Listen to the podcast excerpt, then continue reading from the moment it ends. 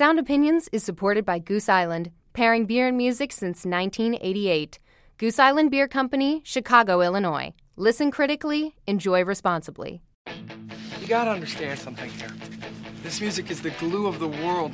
It holds it all together. Without this, life would be meaningless.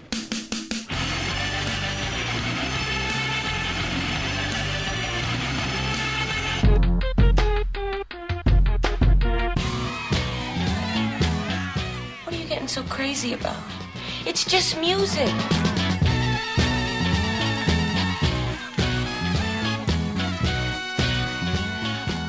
Welcome to Sound Opinions from Chicago Public Radio and American Public Media.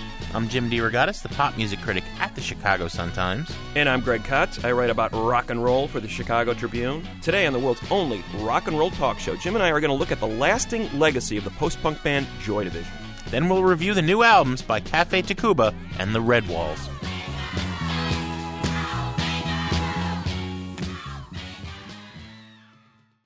You're listening to Sound Opinions, and now it's time to welcome our newest affiliate. Greg, when we do this, you know, sometimes we like to play a famous band from uh, whatever area is joining us. Sometimes we like to talk to a record store. KRCC in Colorado Springs is coming on board. We're thrilled to have them. We had to talk to Adam Leach, who owns what I'm told is the hippest record store in Colorado, named the Leach Pit. I mean, just from that name, the Leach Pit. A- Adam, welcome to Sound Opinions. Uh, thank you for having me. Well, we got to know before we go anywhere else. How'd you get that name? Well, you know, honestly, um, it, Leach being my last name, it just sort of tagged it on there. But the idea dawned on me while I was watching Beverly Hills 90210, Wow. uh, and everyone was hanging out over at the Peach Pit, and I just thought, well, that's that's great, but a Leach Pit would be even better. Absolutely. And we, we, the Flaming Lips even played the Peach Pit on Beverly Hills 90210. Isn't that great? Yeah. Yeah. So the Leach Pit has been around for a few years in Colorado Springs, I take it. Four years, yeah. We Four just years. celebrated our anniversary. Now you you're an independent record store. So how how does the store doing? We keep doing these stories every week, Adam, on Sound Opinions about how the record industry's in trouble. How's business at the Leach Pit? you know, that's the funny thing is that uh, it couldn't be better. We don't really concern ourselves too much with uh, what the record industry says.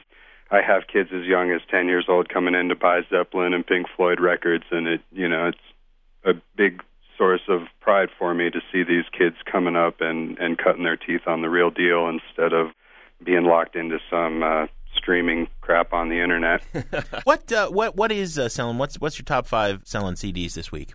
Uh, you know, CDs. I besides local stuff, rarely sell more than just what's on hand. We're we're predominantly used, but I sold over a hundred copies of local band Great Redneck Hope, um, kind of screamo metal legends around here, and it's great. The local section moves faster than anything. okay, so Great Redneck Hope is the band uh, to watch from Colorado Springs. Um, well, they uh, just are well known for just an exciting, over-the-top live show, and and their discs are moving fine. All right, let's hear a little bit of uh, Great Redneck Hope.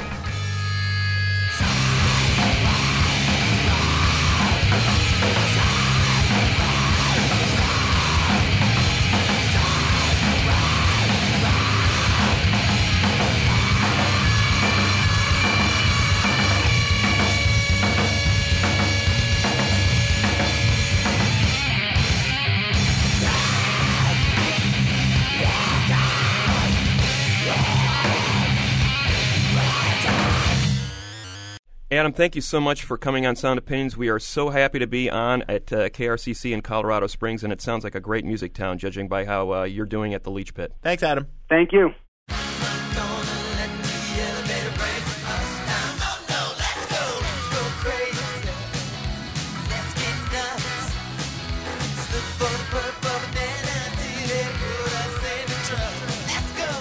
Greg, these are two insane news stories on the face of it. Uh, Let's Go Crazy by Prince is a good introduction, but there's a serious undercurrent here about how out of control the current debate in popular music is getting about copyright controls. We've been talking endlessly about the major labels suing their own customers in an effort to stop what they call illegal downloading, what many people call file sharing. This example, though, goes right over the top. Holden Lenz has been uh, targeted as one of the major criminals currently responsible for the downfall of popular music as we know it. He's 18 months old and he lives in rural Pennsylvania. His mom made a 29 second home video of baby Holden dancing to Prince's Let's Go Crazy, which is barely audible in the background. Mm-hmm. You can hardly even hear it. So the dancing baby is bebopping away to Prince, right? And mom puts it up on YouTube because she wants to share it with the family. 28 people watched the video. This prompts a legal notice from Universal Music Prince's label threatening that they better get it off immediately or all hell's going to rain down on the Lenz family in rural Pennsylvania because they are violating Prince's copyright controls. Prince is way upset about YouTube that fans have been posting clips either from his movies or his videos or using his music in different contexts. He doesn't like this. He takes, you know, sincere objection to it. And apparently he's decided that uh, dancing babies are out of bounds if there has been a better example of how insane this copyright stuff has gotten uh, lately, I, I, can't think of it. Especially because after the story broke, like hundred thousand people watched the clip. it went overnight from 29 in the family to hundred thousand people. So by telling people not to watch, more people watched. Bingo, getting exactly the. Uh, but even even better than that is this.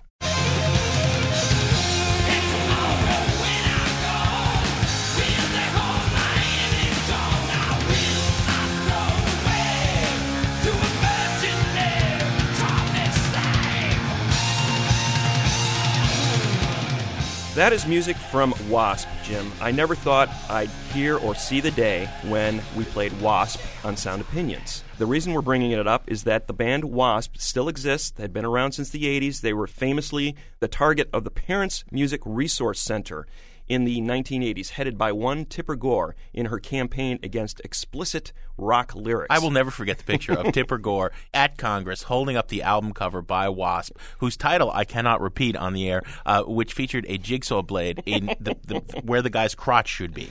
Yeah, so that'll tell you everything you need to know about Wasp and its music. And we thought we're never going to have to mention this band again. They've gone away. Well, they still exist. They're still out there touring.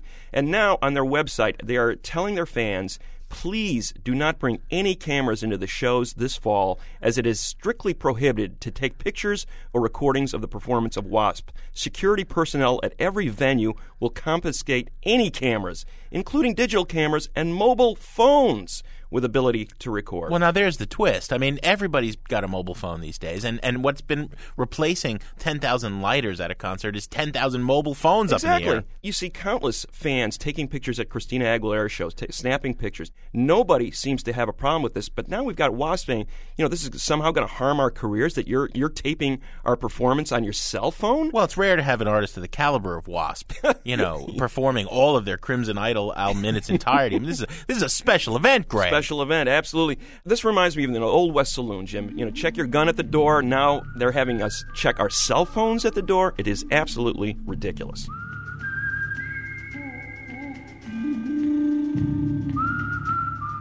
You're listening to Sound Opinions. Seeing as how this is the first television programme which brought you the first appearances from everyone from the Beatles to the Buzzcocks, we like to think we bring you the most new and interesting sounds in the Northwest. They're called Joy Division and are a Manchester band except for the guitarist who comes from Salford.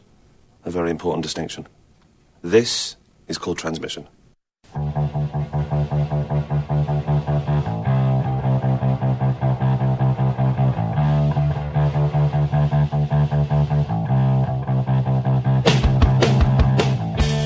What you're listening to there is a snippet from a new movie called Control about the band Joy Division. The director of that movie is one Anton Corbijn. You've probably heard that name as one of the most famous rock photographers of the last 25 years, including his pictures of the band Joy Division. But this is his directorial debut.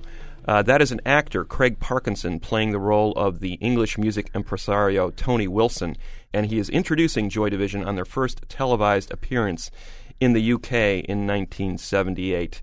We're going to discuss the legacy of the band Joy Division, Jim, because it's it's interesting. Thirty years later, it's all coming out. All this wash. activity, yeah, it's ever suddenly Joy Division is ubiquitous, certainly reaching more people than they did in their heyday. Now, this is a band that only made two recordings in its lifetime Unknown Pleasures in 1979 and Closer in 1980, but they put out a slew of 12 inches.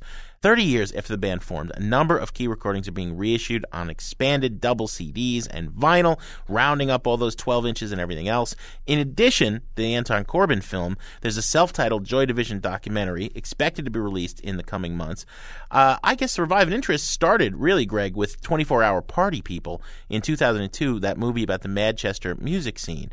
And you hear their influences now everywhere from, uh, you know, bubbling under Brooklyn dance rock acts like Interpol and Rapture up to the mainstream with U2, Smashing Pumpkins, The Cure.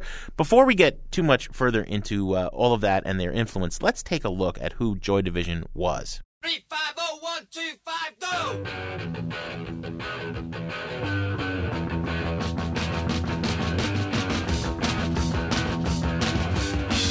I was there in the backstage this light came around.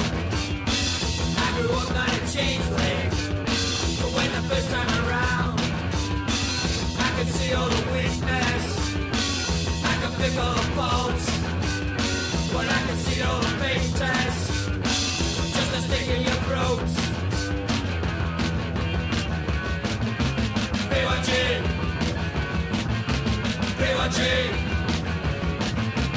BYG.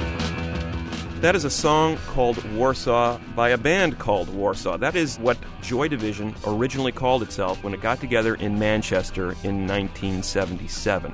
Bernard Sumner on guitars, Peter Hook on bass, Stephen Morris on drums, and last but not least, Ian Curtis on vocals. Curtis was the last member of the band to join. Uh, he was invited to join the band by Bernard Sumner. Sumner liked the way Curtis looked. Uh, didn't know if he could sing. He said, "I just like the way this guy looks." He had the right attitude. He had hate scrawled on his leather jacket walking around Manchester. He was a big fan of Lou Reed and Iggy Pop. That was good enough for Bernard Sumner. You're in. You're our vocalist. As you can hear from that track, when they were known as Warsaw, they fit right in with the uh, punk sound that was sweeping England at the time.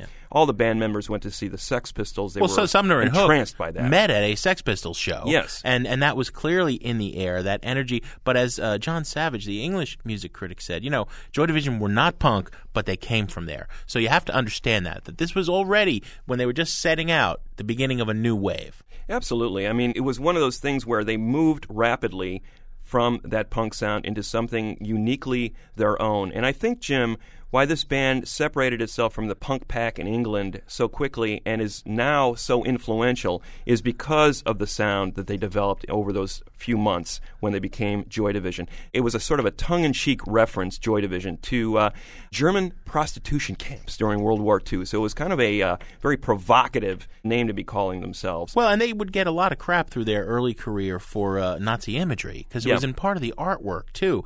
They've subsequently said we were exactly the opposite of that, and the more people asked why we were doing it, the more we wanted to get in their face Right. and give it to them. It was nonetheless a little bit disturbing. I think there was a little of that in the air at the time. Let's not forget the Oi movement and, and a lot of the skinhead riots happening in England. There was a flirtation with the right wing. There was also a move toward minimalism. We got a lot of attention on the show a couple of weeks ago playing Young Marble Giants. After the explosion of energy that was punk in the UK, quite a few bands were coming up and stripping everything down. We can't be louder and angrier than the Sex Pistols or a bigger sound than the Clash gave us on uh, London Calling. So let's just take everything away and see how much music we can make with how few ingredients. Yeah, and I think this Nazi imagery stuff was really a commentary on what they saw was happening in England. They saw England evolving into a police state, and it really came to the fore when when Margaret Thatcher became the prime minister. So Manchester, a very dreary town, you cannot underestimate the value that growing up in such a sort of a wasteland, an urban wasteland like that, in late 70s England, everything was going into decay. The economy was going into the toilet. There was this sort of air of fascism sweeping into the, the government at the time, at least as perceived by these young men, and, and they were bringing it out into that music. What was interesting to me, Jim, musically, this band made some profound leaps. First of all, the role that the bass played in the band. Peter Hook uh, took the bass and brought it into the foreground of the mix. Very aggressive, just sheer brute force on that bass. It was not a background instrument, it was not a rhythm instrument. It was in the foreground and it was in your face. And the major when you heard Joy Division. Many of the major melodies and the hooks in Joy Division songs came from Hook. Absolutely. And uh, Sumner on guitar was an interesting guy as well because he was building his own keyboards, building his own effects pedals, and creating these series of noises and sound effects that he would sort of push into the songs. Sort of this abrasive noise textures that he was bringing to guitar playing. A lot of guitar players now, including Billy Corgan, people like Trent Reznor, describe Bernard Sumner as a closet heavy metal guitarist. He was bringing that sort of aggression and brute force and just noise into what he was doing with the guitar. So it wasn't a traditional lead guitar type of instrument. It was more of a, a noise instrument, and uh, that brute force was, was very much apparent when the band would play live. Stephen Morris, very underrated drummer. He played like a drum machine. He was metronomic, but he played with manic, manic intensity on the live shows. And then there was Curtis as the vocalist, this deep baritone voice. Very few vocalists sounded quite like him. It was interesting. He drew on the sounds of his heroes. Jim Morrison of the Doors, Iggy Pop. Iggy Pop, and Frank Sinatra, who hmm. became later an influence. That sort of deep, manly baritone voice, but it wasn't histrionic. He wasn't like Morrison would get into these histrionic fits up on stage. He was very deadpan. There was no sentimentality in that voice. At the same time, the lyrics were very poetic. Well, and sort of an asexuality. I mean, Iggy is raw lust, and you know Frank Sinatra, for that matter, Jim Morrison. You know, this guy you, you didn't really know, and is such a big, deep voice coming from such a slight figure. And on top of all that, he was an epileptic, Yeah. and he would often suffer fits, which became worse and worse as his life went on. Uh, sometimes having an epileptic fit on stage, right? Yeah. yeah, he was breaking down on stage near the end of his life. The key point that we haven't made yet about this band, Jim, is that Ian Curtis died in, in 1980, and that's what ended this band at the age of 23. A lot of his life, looked at in retrospect, is seen as a prelude to this suicide where he hung, himself in his kitchen on the eve of their first North American tour. We're going to get to that later, but I think it's important to start start looking at these studio records and for what they were and the role that the fifth member of Joy Division, the fifth unofficial member of, of Joy Division, played in their sound, and that was the producer Martin Hannett. I think it's created this distorted lens view from which we view what Joy Division was and why Ian Curtis died.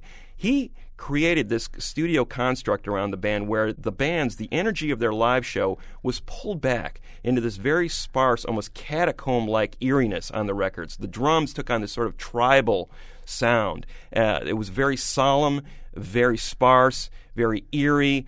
Almost like you were walking through a cemetery uh, listening to those records. Well, we Uh, did a show last Halloween where we were talking about the uh, the goth underground and that uh, that genre, how it's developed over the last 20, 30 years.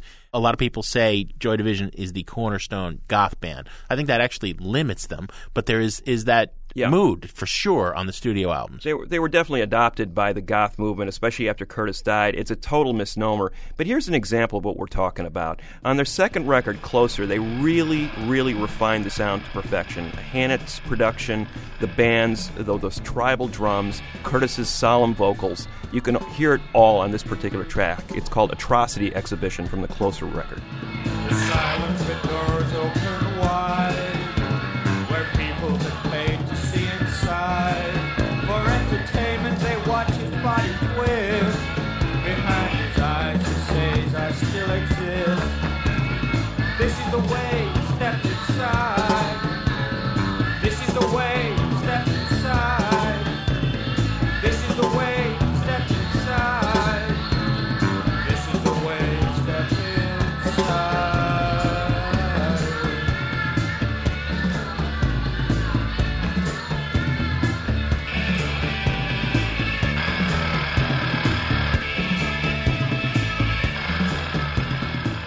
That was Atrocity Exhibition from Joy Division's 1980 album Closer.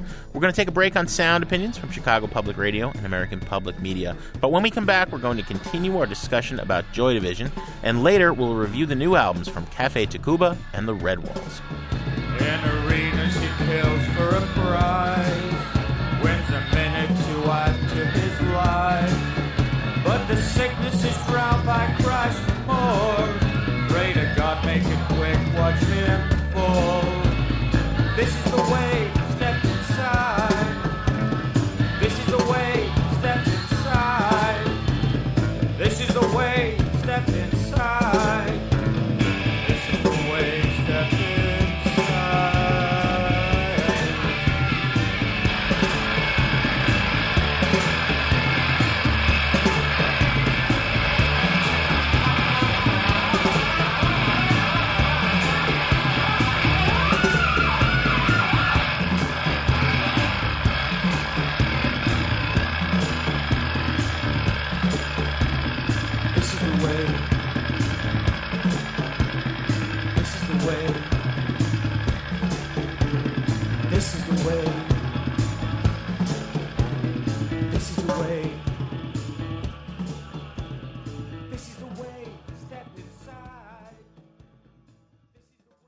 Sound Opinions is supported by Goose Island, the brewers of Next Coast IPA, 312 Urban Wheat Ale, and Bourbon County Stout.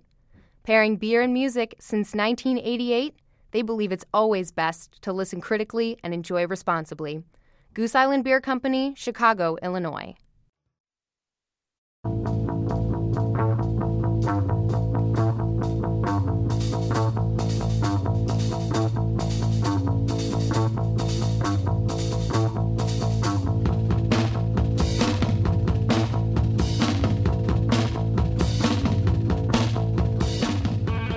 Welcome back to Sound Opinions from Chicago Public Radio and American Public Media. I'm Jim DeRogatis. My partner is Greg Kot, and we're talking about the legacy of one of the most influential bands of the last three decades, Joy Division. The group was comprised of Ian Curtis, Bernard Sumner, Peter Hook, and Stephen Morris, but it's important not to forget the role of producer Martin Hannett. That's right, Jim. Martin Hannett was one of the most influential producers of that era. And as I said before, we can't understand Joy Division without understanding him. He was a lunatic in a lot Yeah, of ways. yeah. He was sort of the Phil Spector of his time, uh, just a loose cannon.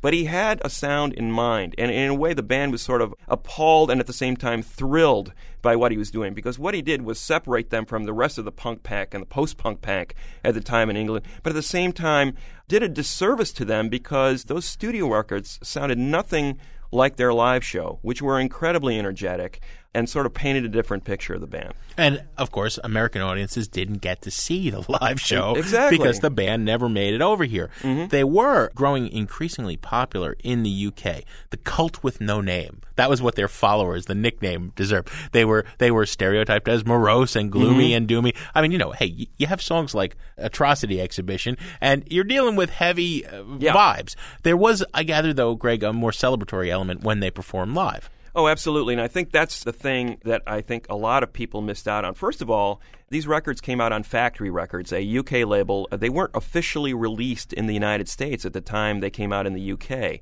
Only until later did this material end up surfacing in the US. But it did paint a distorted picture. Oh my God, these guys were so gloomy and so so dark. And there was definitely that foreboding element in those studio records. But the bootlegs were circulating over here at the same time as those studio records, and they painted this picture of this incredibly energetic. There was an anger in Ian Curtis that did not come across necessarily in those studio recordings, which were a little bit more pulled back. I saw Curtis as sort of being a Samuel Beckett type figure. You know, the futility, eh, you know, everyday life. Waiting the for fu- Godot, the- yeah, I mean, he was waiting for transcendence, and it wasn't happening. But the thing is, you don't stop living it. You keep seeking, keep waiting for that transcendent moment to arrive. So it wasn't this fatal i'm going to kill myself kind of thing it was yeah i recognize that life sometimes often does suck but i can i can get through this and i will get through it That's one element. I mean, he did also try to commit suicide at least once before he succeeded. Well, uh, yeah. he was obviously a troubled individual. But I think, in addition to the minimalism that I mentioned earlier, I think the other influence that was coming in, and you just alluded to it, was the dance music. Mm-hmm. In the UK and even more in the US, punk was initially seen as a reaction to disco. Of course, we now know in retrospect, a lot of the punk musicians, there was a, a cross fertilization between the more inventive underground dance music musicians. They were coming from the same area, and that began to come out in the wash after the Sex Pistols, after the punk explosion, around about 1980, 79, with bands like Joy Division leading the way. You know, it's like we can celebrate and express anger and uh, and political ideas and a, a joy for life, and also darker themes on the dance floor as well as we can in a two and a half minute rock song. Absolutely. I think a track like Transmission, when performed live, perfectly illustrates that point, Jim. The driving bass line. The chorus is basically we're dancing, dancing, dancing, dance, dance, Yeah, dance yeah, to yeah, the yeah. radio. He's talking about driving through the silence, looking for some sign of life out there in the static and finding it Yeah. and, and driving with that. And you can hear Manchester, an industrial, ugly town. I mean, Mm-hmm. that, to me, that bass line sounds like a machine, an industry. And of course, when Morris kicks in, you get that as well. The machines are whirling in the background, except they're old, clinky machines that are about to fall apart, and nobody really wants whatever widget they're making anymore. This is Right. the story of the time, and I think that holds up really well. Transmission is probably my all-time favorite Joy Division Yeah. track for that reason.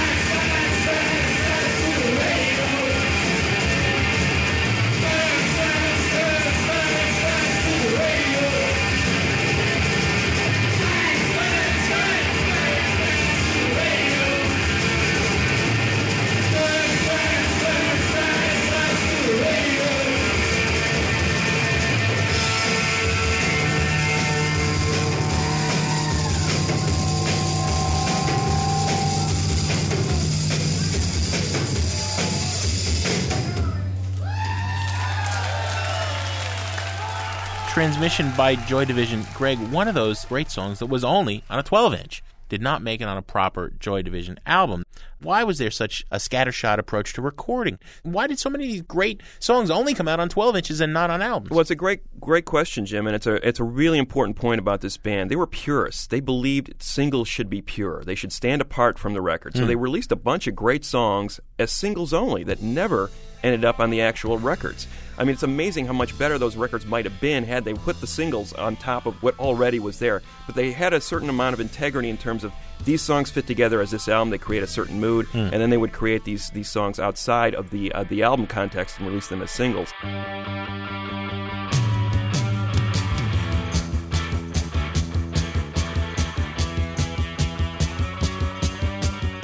You know, we talk about Curtis's death and, and that sort of martyrdom that he's been saddled with ever since. I hate that. I hate the fact that this guy's been turned into a martyr. I mean, you shouldn't be celebrating or or romanticizing the fact that a guy killed himself, and that certainly does not make his lyrics more valid. Well, we, you know, we, we got this again with Kurt Cobain Yeah. and Nirvana. Uh, you know, we shouldn't romanticize what happened to him.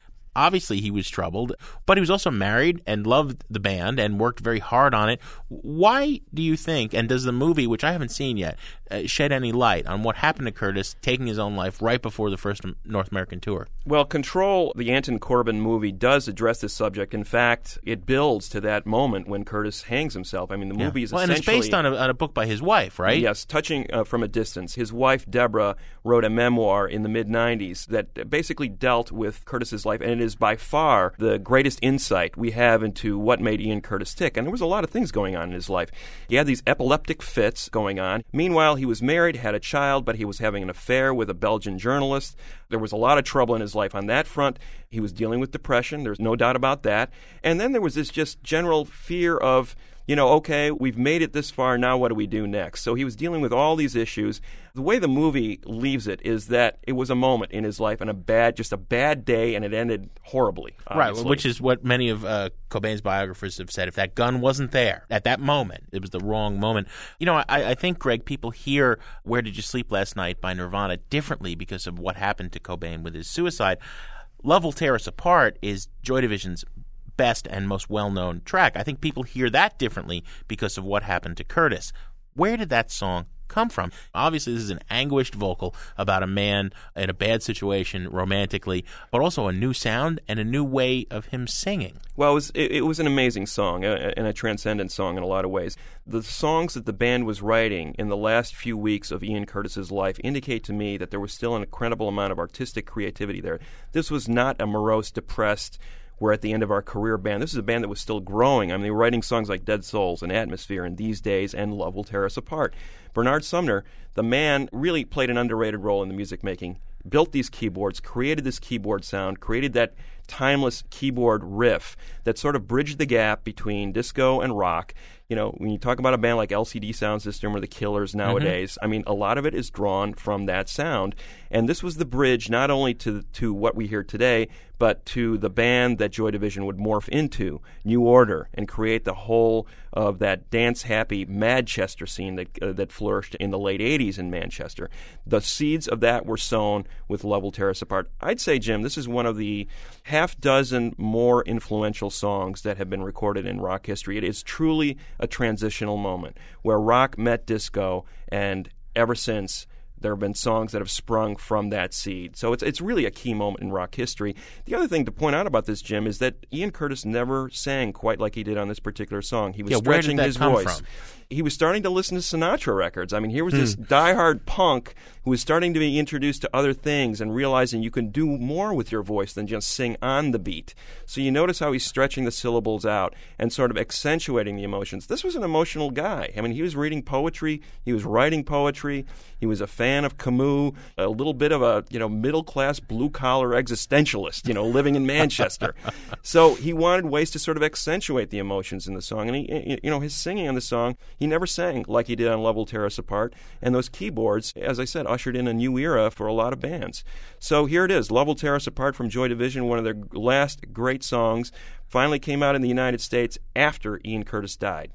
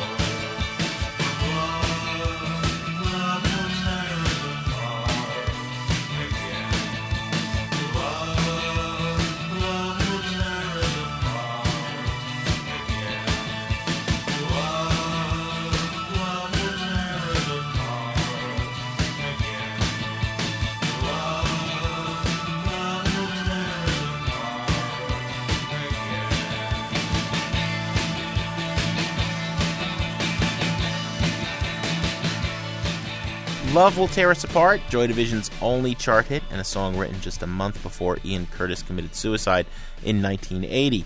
When Curtis was gone, Greg, Joy Division, of course, morphed into New Order, a band that would become much better known than its predecessor. Gillian Garr came on board. They changed the sound. You and I could fight for four hours about the merits of New Order. to me, it was all about what a mute compilation, Mute Records once called the tyranny of the beat. That drum machine drove me crazy. But uh, but we were talking about Joy Division here, and those records endure.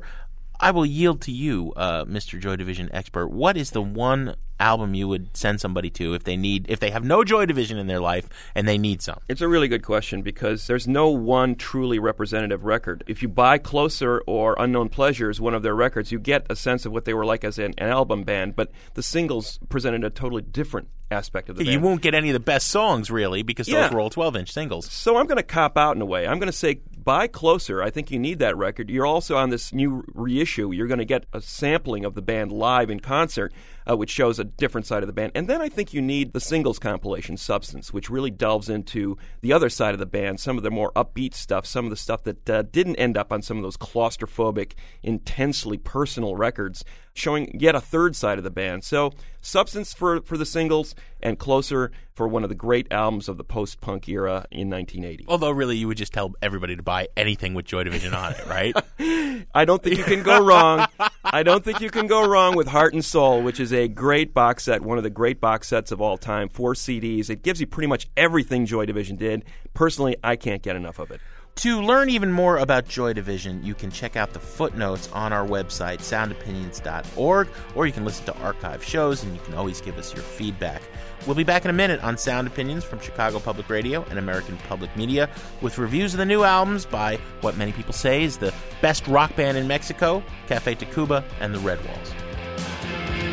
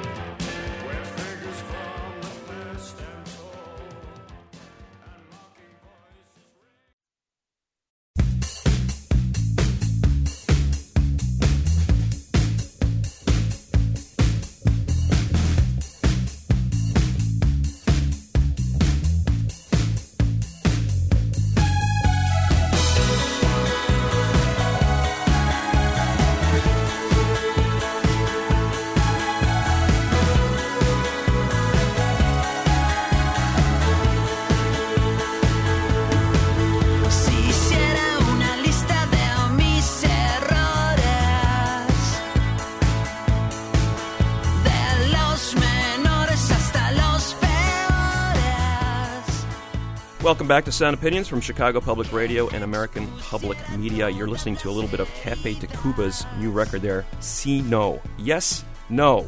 The sixth studio record from Cafe Tacuba. That's the centerpiece of the record.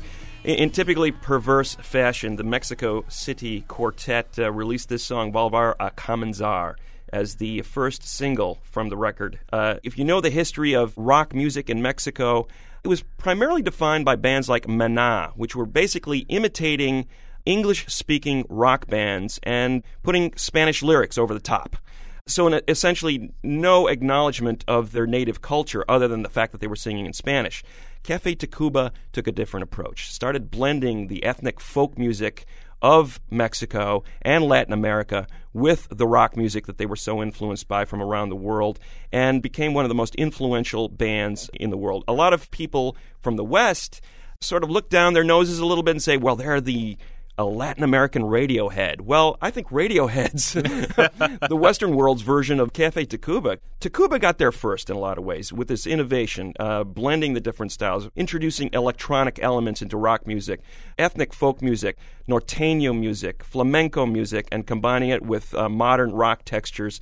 They got there first. They were the true innovators. They have a really wise and mischievous lead singer in Ruben Albarran, who is one of the most distinctive voices in Latin America. A true revolutionary in a lot of ways in, in, in, terms of the kind of subject matter he's singing about. Reminds me a lot of what was happening in Brazil in the late 60s in the Tropicalia movement, where a new breed of rock bands was forming bringing aboard Western influences, combining it with native rhythms, and tweaking what was going on in the country, uh, especially in the government. Ruben Albarran has played the same kind of role with Cafe Tacuba. Oh, he's Uh, fearless. I mean, he was quoted last year as saying that he thought the presidential election in Mexico was rigged. Yeah, it- and they don't take kindly to that kind of outspokenness. They speak uh, very much in metaphor in their songs. Uh, you, you won't hear them blatantly saying overthrow the government, but the people who are listening to these songs know exactly what he's talking about. And he's a true punk rocker. At the same time, this band has brought all sorts of influences on board. They started out as a, as a punk band, but as I said, they've, they've ventured into electronic music and various forms of soul and R&B. And on this new album, See No, we can hear a distinct whiff of progressive rock. Yes, American progressive rock from the 70s on into the early 80s. They are bringing that stuff on board. This, in many ways, is maybe their most Anglo sounding record. Let's hear a little bit from it. Here's a track called Y Es Que. That means, and it is that, on Sound Opinions. Y es que quisiera saber quién piensas tú que soy yo, qué es lo que esperas de mí para seguirme hasta aquí. No sé si vamos ya nos regresamos, no veo principio ni fin.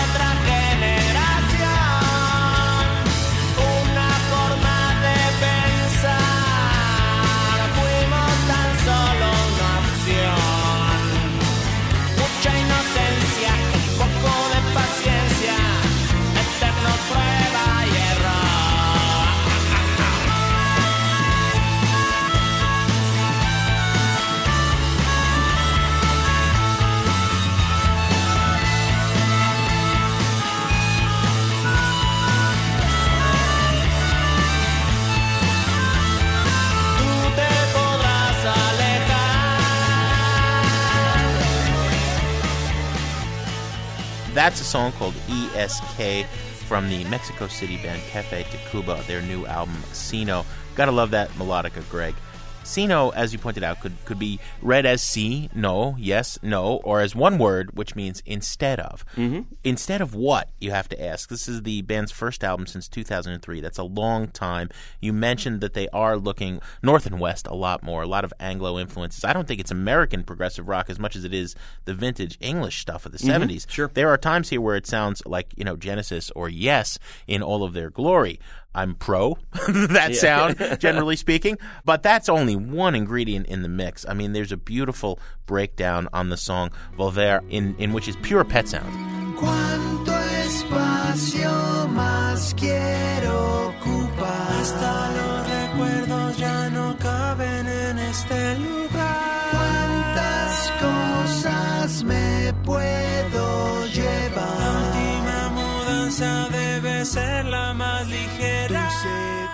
But then you have, you know, a Led Zeppelin quote in Esta Vez. They're all over the map. There's some Motown, there's some Who. It's great stuff. It's invigorating. I wish my knowledge of Spanish was better instead of non existent so that I could hear what the lyrics are because I know that Albarran is very, very funny and wickedly insightful at times. This is, is great stuff. It's recorded a little cleanly. I wish it had a little more grit to it. It's such an intriguing sound. Radiohead never loses the soulfulness, the, the, the humanity in the midst of all those machines. Cafe Tacuba is a band that, that was proudly drummerless for a very long time until recently. Now they have a, a flesh and blood drummer. They're not uh, relying on the machines. I wish I could hear him sweat a little more, if you know what I mean. But that that's that's a minor objection. This is a great, great album, Sino. I gotta say, it's a buy it on our buy it, burn it, trash it scale. Well, I'm proud to hear you say that, Jim, because uh, I love this band, and I would agree with you. I think th- it is a little clean. To my mind, their masterpiece was the 1999 double CD Revés/Yo Soy, which, uh, to my mind, was the one that for me, stamped them as true innovators. And and they have been getting some flack from some of their fans that, yeah, you guys are going a little mainstream here. You know, what's going on? What, what where is the experimentation? We, we mentioned the progressive rock influences, but there's a lot of two, three, four minute pop songs on this record. The melodies are just on every Yeah, tune yeah. here. They're really bringing them on in a way that I've never heard before from this band. Ruben is not not the only singer. The other three guys are all singing on this record. It's the first time that they shared vocals on the record. I think they're bringing a lot of diversity into the record from that standpoint. A lot of different angles here. This is a band that has never made the same album twice. Just when you think you got these guys figured out, they they go on to a new thing. Who would have thought that they would have done this kind of retro Anglo record and sort of made it their own once again? Wonderful band. If you have not seen Cafe Tacuba live, they come through the United States quite a bit. They are definitely worth seeing. And I, I would say go see them in front of a Hispanic crowd because they go nuts for this band. They love this band. It is one of the most wonderful concert experiences you'll have if you go see Cafe Tacuba live. And I think this is a buy it record.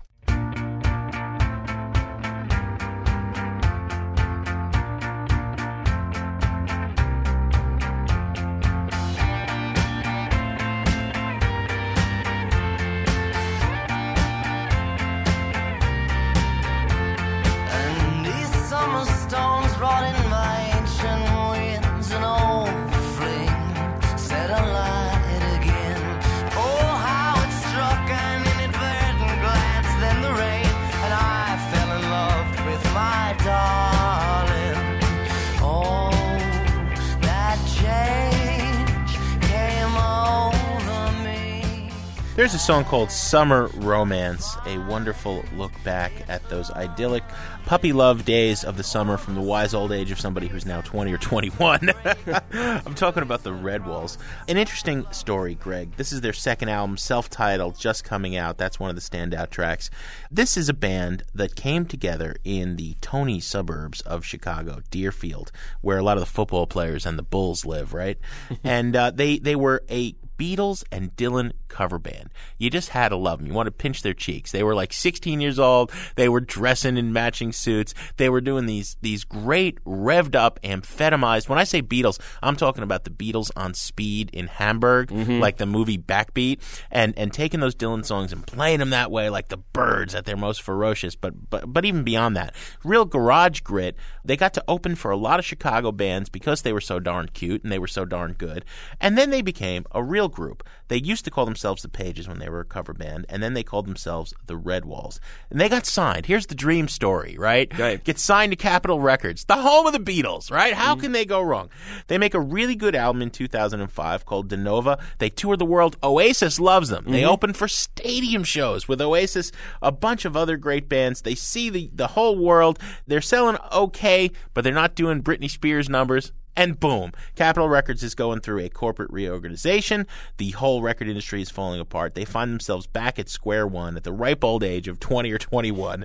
But uh, I think lesser bands would have thrown in the towel at that point. Instead, the Redwalls went in and they made uh, what's really their third album. The first one was Indie, the second one was their Capitol debut. This one they recorded with Tore Johansson, the Swedish producer known for working with the Cardigans, Franz Ferdinand, OK Go. Let's hear a song from this album on Sound Opinions. This is Don't You Wanna Come Out by the Redwalls. Well,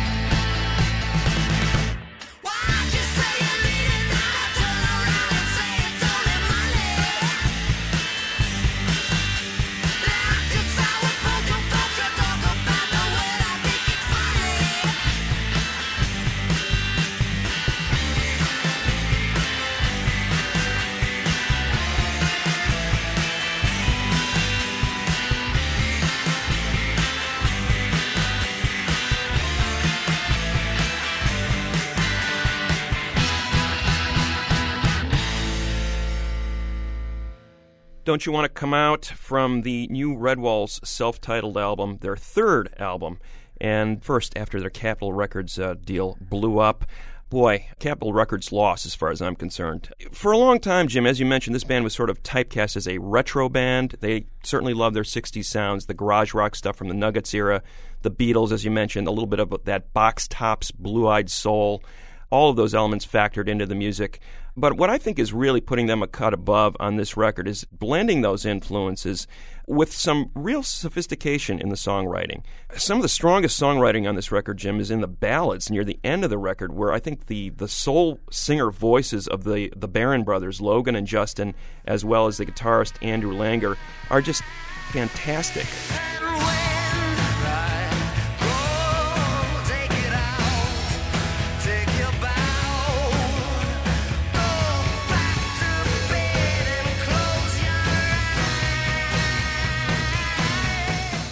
I also love what Tore Johansson does with the band. He sort of ornaments the songs with strings and horns and some drum loops that add to these arrangements in a really constructive and exciting way.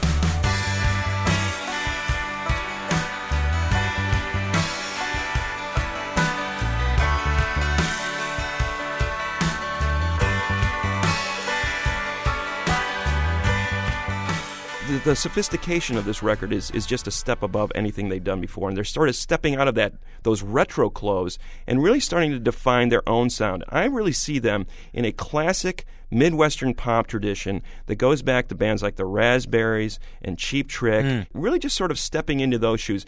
They are what they are. They're not trying to be anything they're not. This is done with utmost sincerity. This is not winking irony and maybe the way that the Hives are approaching Yeah. uh, traditional retro type of rock sounds. They love this stuff. And then they're making their own version of it. I think this is a buy it record. No, you're absolutely right. It's a buy it record. I, I think one of the ways they've grown, in addition to uh, sharpening the sound and, and growing more sophisticated in the songwriting, is with the lyrics. You know, I, I don't know what it was. Maybe it was being in close proximity to those Gallagher brothers and seeing, you know, what a disaster, you know, uh, Oasis is in its personal lives and its professional. You know, I, I don't know what it is, but somewhere along the way, these guys instead of getting cynical, they've gotten wise and, and mature and are looking back. I mean, a song like Summer Romance, where you're looking back at this idyllic kind of teenage love affair from, you know, you know for what mm-hmm. you're barely out of your teens, right? Mm-hmm. But hey, look at Alex Chilton. He was doing that with the box tops when he was 18. So, so I think these guys are following that tradition and they have jumped up a notch. I hope people get to hear the Redwalls now that there's no major label because it deserves to be heard.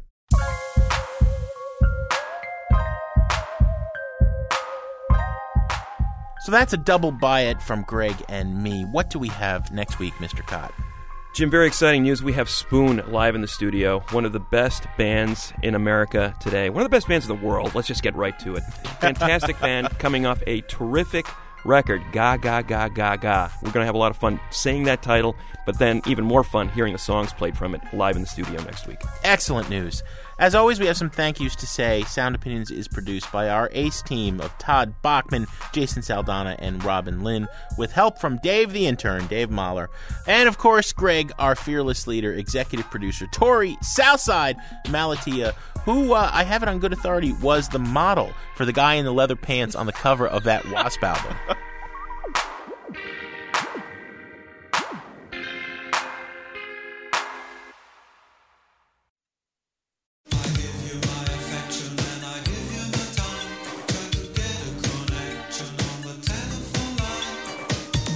On Sound Opinions, everyone's a critic, so now it's time to hear what you have to say.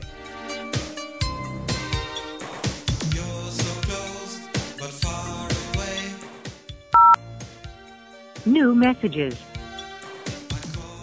Hello, my name is Debbie Olmstead. I'm calling from St. Paul, Minnesota. I was thrilled to hear your review and critique of Raising Sand, Robert Plant and Alison Krauss. I'm a 55 year old school teacher and guidance counselor. I was listening to our public radio music station on the way to work, 6:30 a.m., and they played a cut from Raising Sand. I think it was Please Read the Letter. I listened to it.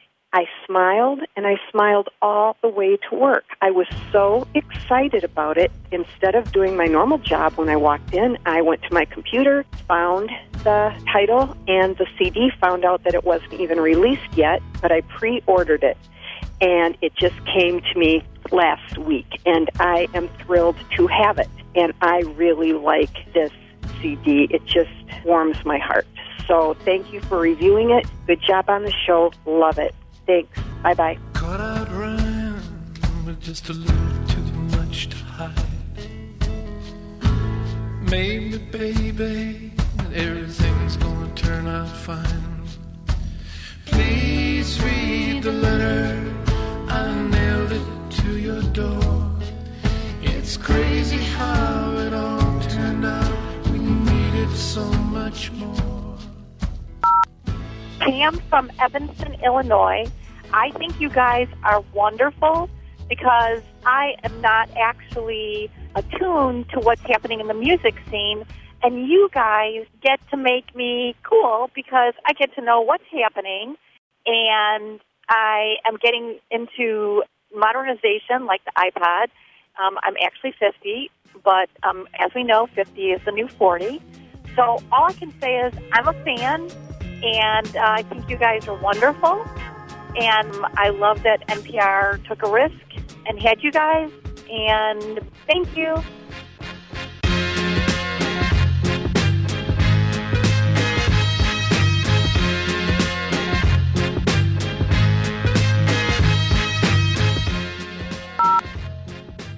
Uh, hey guys, it's uh, Eric from Minneapolis. Um, I was just calling in to uh, tell you how much I appreciate your show, and I really like your uh, constructive criticism and turning me on to new music. The one thing I'm getting a little tired of is the constant hate on Dave Matthews. I'm not the biggest Dave fan either, but it's kind of a joke that's gotten a little old, and I'm just not laughing anymore. So let's leave Dave alone and uh, keep the good work. Thanks a lot, guys.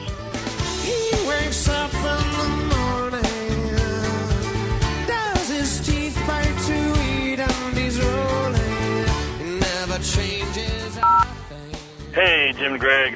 Uh, this is John Avery from Downers Grove, Illinois. I want to thank you, thank you, thank you, thank you for putting Led Zeppelin 3 up on a pedestal. That is, I agree, one of the great, insufficiently lauded Led Zeppelin albums. I think uh, when it came out, people regarded as a placeholder. Like, okay, Led Zeppelin's too great for us to ignore them just because they didn't have a, a, all that good of a third album, but we'll wait and see what the fourth album is like. And of course, everybody latched onto that one. But I think Led Zeppelin 3 was a bit too sophisticated for them, a bit too soulful for them, a bit too all sorts of good and deep things for a lot of the public, and they just didn't quite get it. Except, of course, for Immigrant Song.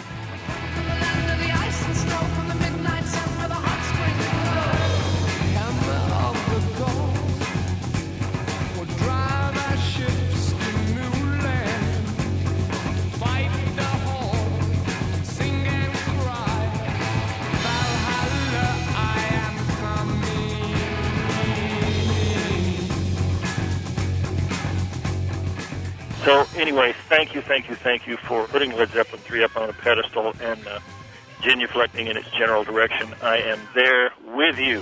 Thank you very much. No more messages. To give us your opinion on Sound Opinions, call our hotline 1 888 859 1800. We'll be back next week with Sound Opinions from Chicago Public Radio and American Public Media.